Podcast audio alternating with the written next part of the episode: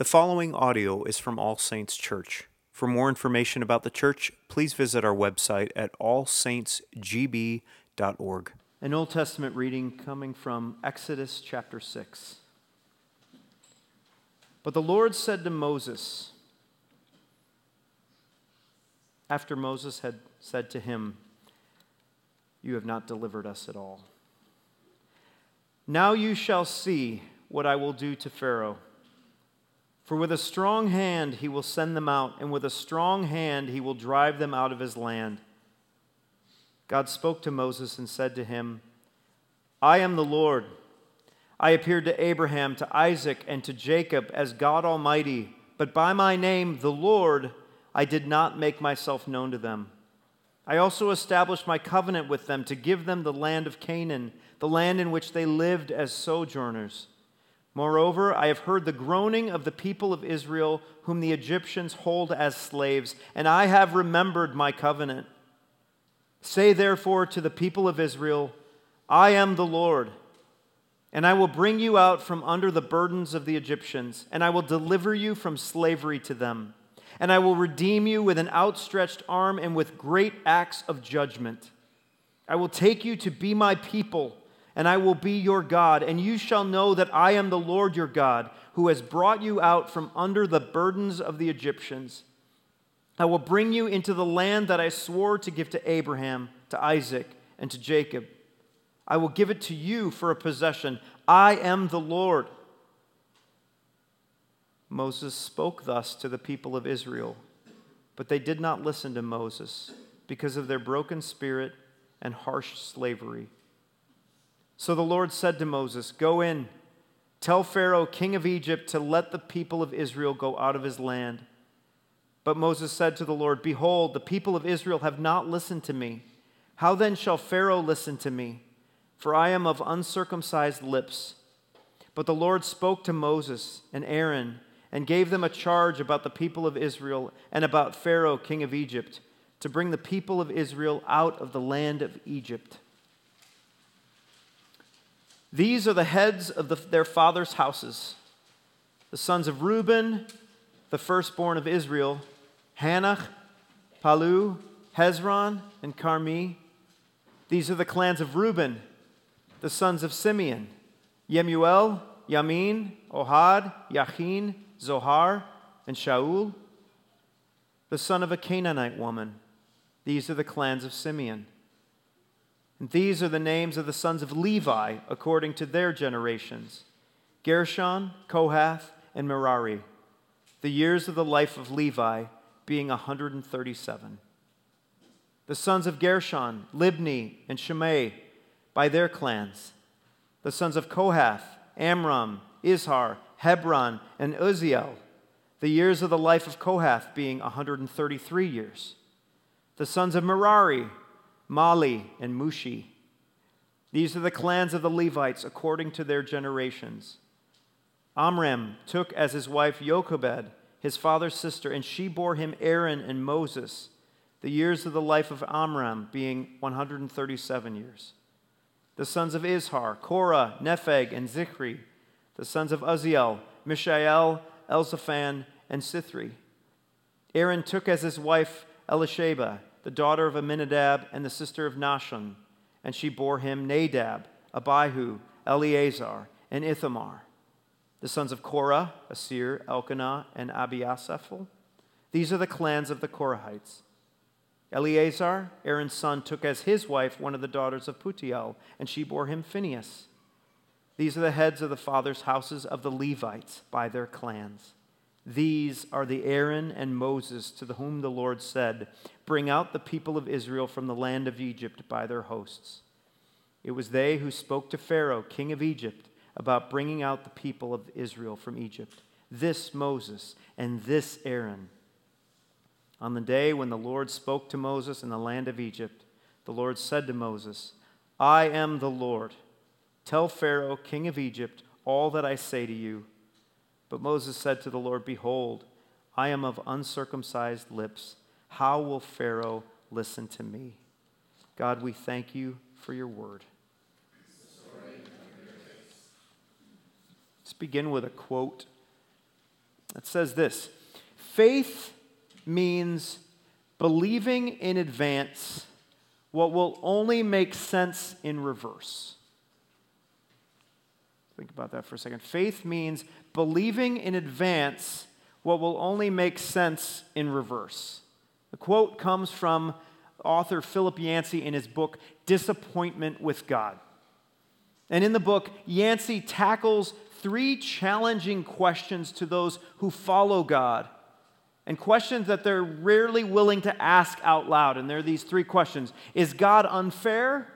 Is God hidden? And is God silent?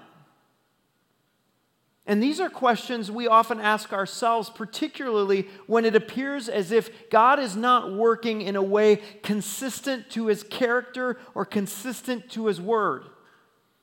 I use the word appears that God's not working that way because on purpose because as Yancey's quote highlights, we are unable to see everything the way God sees everything. But we want answers. We want explanations. Prove yourself, explain yourself, God. Moses at the beginning of Exodus 6 is caught in a crisis of faith. What is happening is not making sense.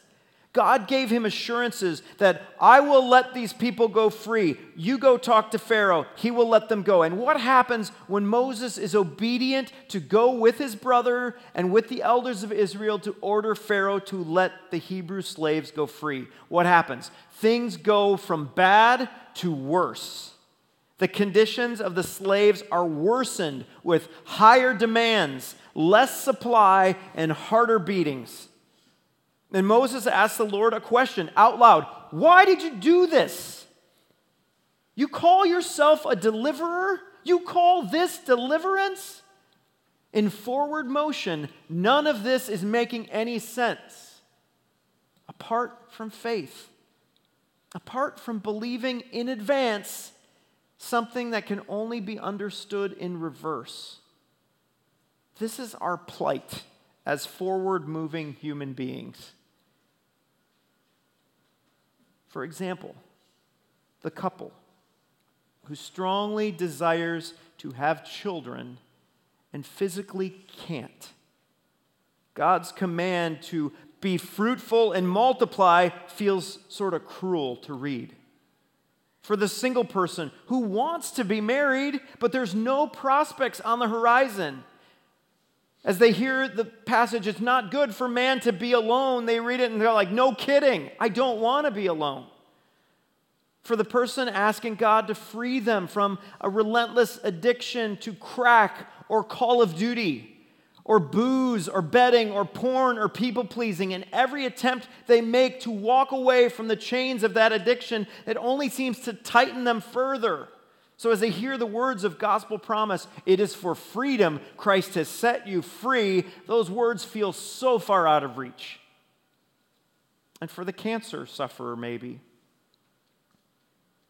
Just when there appears to be a light at the end of their chemo tunnel, they discover that the light is actually that of a freight train toward them, marked with stage four.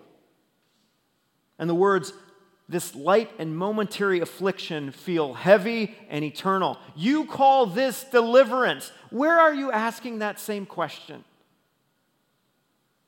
For many of us, we keep these questions to ourselves. We think it may be too risky to ask. What's at risk with a question like this? Could God smote us for questioning his judgment? Could God penalize us for our faithlessness? Or does Exodus 6 give us permission to ask the question, you call this deliverance, in order that God might be given authority to answer that question for us? We always have to remember when we look at a passage that there was an original audience and it's not us. Okay? When we read these words. And to the original audience to whom Exodus is written, where are they? It was written by Moses, and they're out of Egypt. God's people have either arrived in the promised land or are close to arriving at the promised land. So they have an incredible vantage point in this story. They are on the other side of deliverance. They can read these words of Exodus 6 knowing it all makes sense in reverse. Chains are gone from them. Perfect Passover lamb protected them from the angel of death. Red Sea parted for them, and they walked through. But we, friends, here in 2022 have the most advantageous vantage point with this verse in these verses. We can look back on this Exodus, but not the only one. There's another Exodus this one written here happened 4,000 years ago, and we believe it to be true. And the one happened about 2,000 years ago, involving a perfect Passover person named Jesus on a cross and a Dead Sea parted in two by a miracle called resurrection. In the middle of our disappointments, our sufferings, our questions of God seemingly being unfair or silent or hidden, we can look on this story of Exodus in Moses or this story of Exodus in Jesus and believe in faith that whatever suffering, whatever slavery, whatever stuckness we find ourselves in, God is always active in bringing about deliverance. I'm going to sing the theme of Exodus 6 for us so that we can remember as we march through it today. Our eyes must see the glory of the always active Lord. How does the Lord answer Moses's and our question in this passage of Exodus? Where does he want us to see his glory? First, the Lord is always active in saving, even when the future looks bleak. Second, the Lord is always active in saving, even when the rescue plan seems weak. And finally, the Lord is always active in saving for himself a ragtag family of priests. First, the Lord is always active in saving, even when the future seems bleak. Look with me at verses 1 to 8. And we have to remember, again, something about where Moses is in this story. What has he seen? The only firsthand evidence Moses has of the Lord's ability to work saving wonders is a fiery foliage, a burning bush. It's impressive, but it's not necessarily a picture of salvation as it is a picture of holiness. Moses has his father's story of the Lord's work from Genesis of creation and flood. But in Genesis, there's nothing that looks like salvation. So his question that Moses is asking is fitting. I, I don't know what deliverance looks like. You've got to show me. And who he's asking is also very appropriate. He's asking the only one who can deliver. And notice in verse 1 how the Lord responds to his question. Now you'll see what I will do. You think the future looks bleak, Moses? Watch this. And scattered throughout the Lord's response is a phrase that serves like a signature of salvation. The phrase is, I am the Lord. If you remember what we discussed in chapter 3, this new name for the Lord means I is. I am is. The present tense God, God who is present in your past, present, and future. I'm an always active God. And the Lord makes sure to note here that this is an addition to an understanding of God. This is a slow reveal. Because in verse 2, he says, you know what? This is fuller than what your ancestors understood me to be. They saw me as El Shaddai, which means God Almighty. And if we were using the Lord's Prayer as a guide, they saw me as our God who is in heaven. But I am the Lord is almost signature for the on earth part of God as he is in heaven. Some of who God is had been hidden for a time, but now you will see a God of miraculous mercy and grace to his made from the dust people who call out to him. I'm coming to earth. I am the Lord. And in verses 3 to 4, he describes remembering his covenant. I will remember my covenant I made. Which doesn't mean God's forgetful. It just means that every promise that God made in Genesis to Abraham, Isaac, and Jacob is going to be a promise kept in Exodus. Genesis promise, Exodus promise kept. And he lays out for Moses in verses 6 to 8 Seven I wills of his plan of salvation. If you have a pen, it might be helpful just to underline all of the I wills. There's seven of them. But I wanted to highlight the verbs used in his future plan of salvation. First two are in verse 6. They're about the Lord bringing freedom. I will bring you out from the heavy yoke, and I will free you from your slave status. I don't know if you've ever taken a hike like on the Appalachian Trail or anywhere else where you're wearing a pretty heavy pack on your back, and then you stop and you get to take it off. Oh, this is the lifting of the load that the Lord is promising. And then the third verb of I will in verse 6 is the promise that I will redeem you. That word redeem, we've talked before, has a cost attached to it in order to pull a slave out from their status as property or as a debt holder, a transaction would have to take place. Who would pay for what's happening to these slaves? Pharaoh and Egypt are going to pay, and they're going to pay with mighty acts of judgment. And then the fourth and fifth verbs after freedom and redemption come I will take you to be my people, and I will be your God. What do you hear in that promise? Family language, right? I'm going to make you my kids. I'm going to be your papa. And the final two verbs in verse 8 I will bring you into the land I promised, and I will give it to you. What do you hear there? Inheritance and blessing. This, friends, is God's plan of salvation found in Exodus and also found in Christ and it's bookended on each end with the signature, I am the Lord. The future plan of saving from the present tense God. Our eyes must see the glory of this always active Lord who is saving even when the future seems bleak. Friends, where are you weary right now and walking under a heavy load? Where does your future maybe look so bleak that you just want to pull down the shades? Maybe it's a relationship that seems irreparable. Maybe it's an illness that's only getting worse.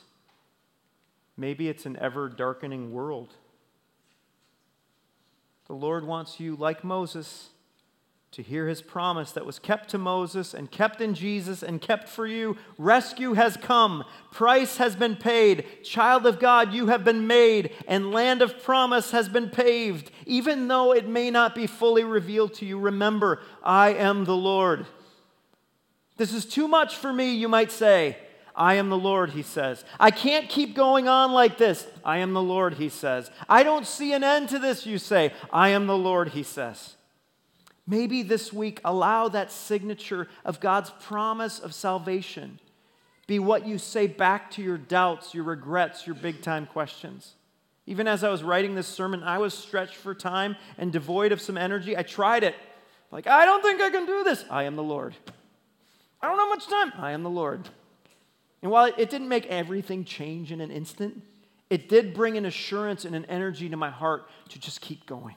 I am the Lord.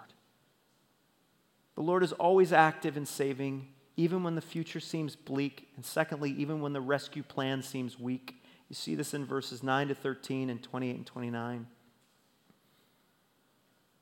So, hearing, I am the Lord, that promise, Moses then goes to preach that first point of the passage to the Israelites. What happens? Instead of hearing back to him shouts of, Amen, preach it, brother. Moses' sermon falls on completely deaf ears. One commentator writes All of God's I wills are met with Israel's we won't. And what's happening is Israel's present circumstances are what they're putting their faith in instead of the present I am God. And Moses concludes that he's just preached a bad sermon. So, what's his conclusion? He believes, Moses actually believes that God's salvation promises can be hindered by his speech impediment. But the Lord is insistent no, go, go to Pharaoh, faltering tongue and all. When, when you preach every once in a while, as a pastor or as an intern or student, you preach like once every three months, you know what? You can put your best foot forward, right? You have lots of time to think and prepare, come up with powerful illustrations, pack a punch. But when you preach week in and week out, the limits of time and energy are much more obvious. I feel gospel weakness many weeks. And I remember one particular Sunday sitting down in the congregation after a sermon that I pretty much fumbled my way through. And I was feeling kind of the shame of my lack of, I, I, could have prepared better. My ideas were so disorganized. I had even moments I was preaching where I went blank and didn't even know what I was saying. My weakness as a preacher, my faltering tongue was so obvious. Surely God couldn't use the faltering tongue.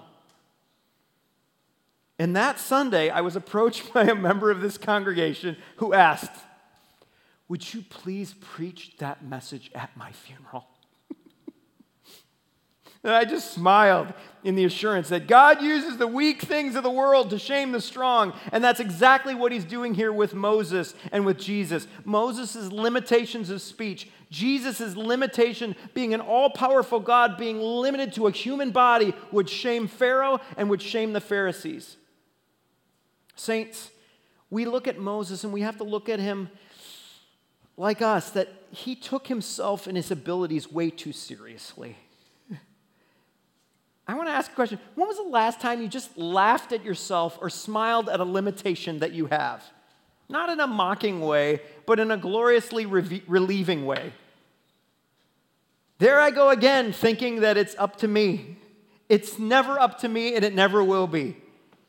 Where are your limitations an opportunity to become the exaltation of God? Laugh at yourself. Please laugh at yourself and say, like Psalm 15 says, Not to us, but to your name be the glory. The cross of Jesus Christ was not on anyone else's radar but Jesus's when he was on earth. And the rescue plan was a rescue plan that came through weakness. The shame of our sin, the world, and the devil would come through the one and on the one who was made low let all the demotions of yourself and your weakness, friends, promote you to a place to preach a gospel of glorious, I am the Lord redemption. It's not up to me. It's not about me. It's up to you. The Lord is always active in saving. When the future seems bleak, when the rescue plan seems weak, and finally the Lord is active in saving for himself a ragtag family of priests. Verses 14 to 27. It's this strange disruption of the narrative. Do you notice it as you turn the page? Out of nowhere in this text, as Moses and Aaron are called back to Pharaoh's court to confront him once again, we run into the trunk of a family tree. What is this doing here? All these unrecognizable and hard to pronounce names that no one would choose to put on a modern day birth certificate. We like biblical names like Matthew, Benjamin, Miriam. But how many Mahlis, Zohars, and Mushis have you seen running around the church nursery? Friends, see in this genealogy such a picture of the tender, intimate, personal, always active mercy of God. That He knows each one of us by name this genealogy, this family tree is written with the first three boys of Israel's family. And then it stops to zoom in on Levi Reuben, Simeon, Levi. Levi was the priest. Levi was the one who wasn't given land, but rather was the one who was dedicated to the Lord's service and work as a priest. Priests were the ones who interceded for the people who worked in the temple and the tabernacle. They were called to serve and set up the chairs every Sunday morning, do the sound every Sunday morning, preach every Sunday morning, and they got no land. That's what these priests were there for.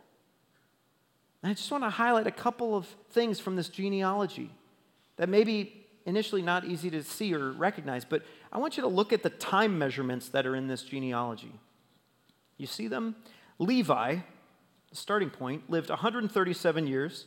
His son Kohath lived 133 years. And his grandson, Amram, which was Moses and Aaron's father, lived 137 years. What does that add up to? Math people? Just over 400 years.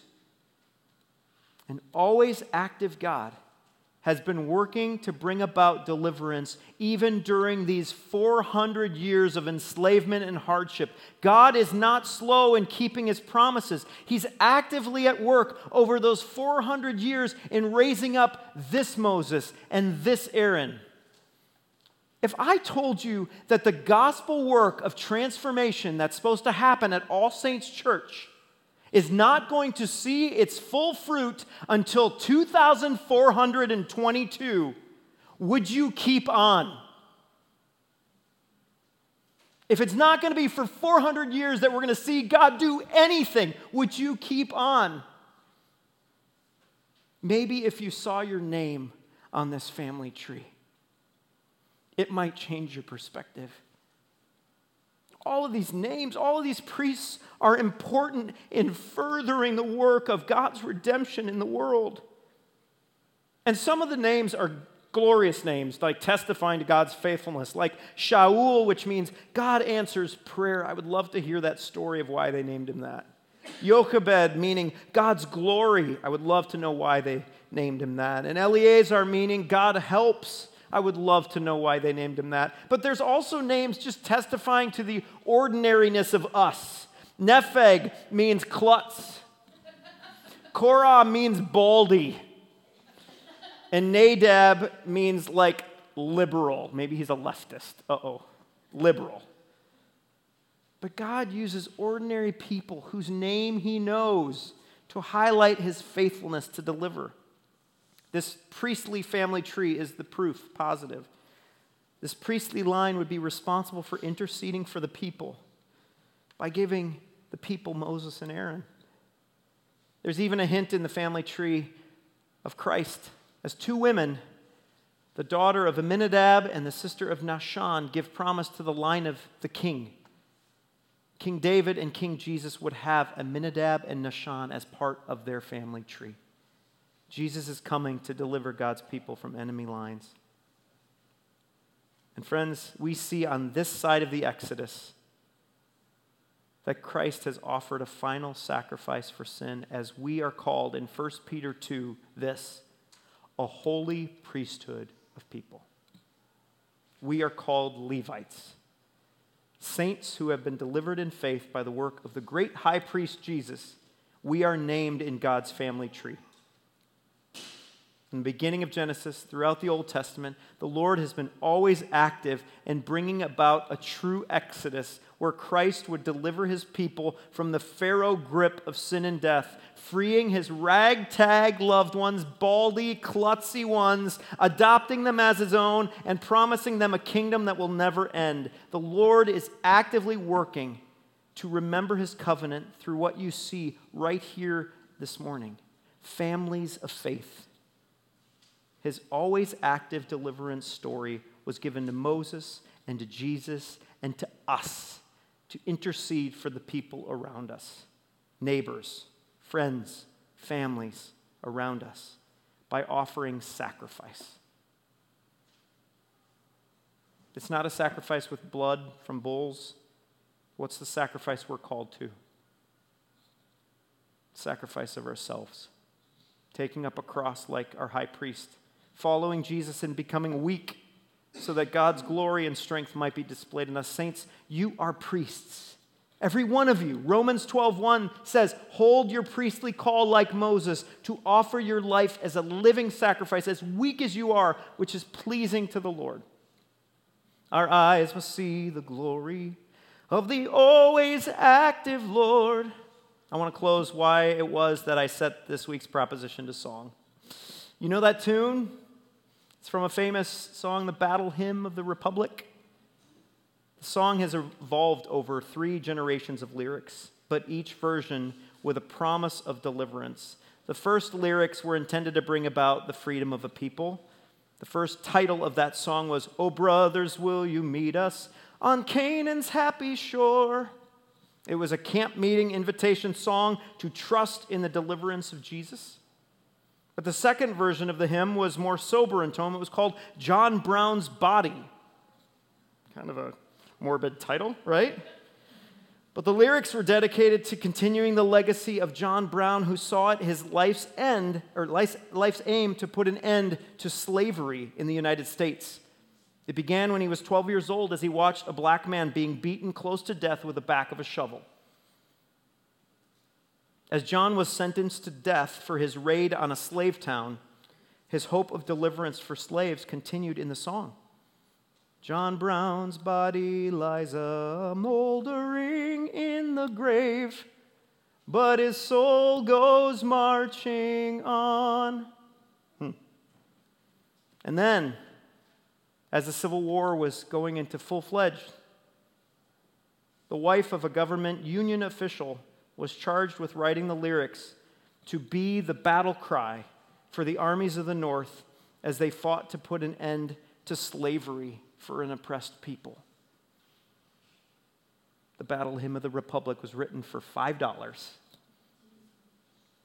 And friends, it's our hymn, Church of Priests. It's our charge that we see the glory of the always active Lord in delivering us with his I am the Lord's salvation message. We ask God's Spirit to give us the ability, like Moses, to use these weak, ragtag family of priests for the rest of the world to see and know and sing the salvation of Jesus. He's not hidden, He's not unfair, He's not silent. He's working as much now in the church through these priests as He ever has before in the beauty of the lilies. Christ was born across the sea with a glory in his bosom that transfigures you and me. As he died to make men holy, let us die to make men free while God is marching on. Pray with me. Father in heaven, that's our song to march on with the truth of an exodus, the truth of deliverance from slavery. There are f- people all around us who are enslaved, who are wearing chains of sin and death. And you have charged us to lay down our lives and proclaim the truth of an exodus that we have been set free, and so too can they. We pray, Father, that you would help us go from this place singing our battle hymn of the kingdom, that our eyes have seen the glory of an always active Lord. Continue your work through us, we pray in Jesus' name. And all God's people said, Amen.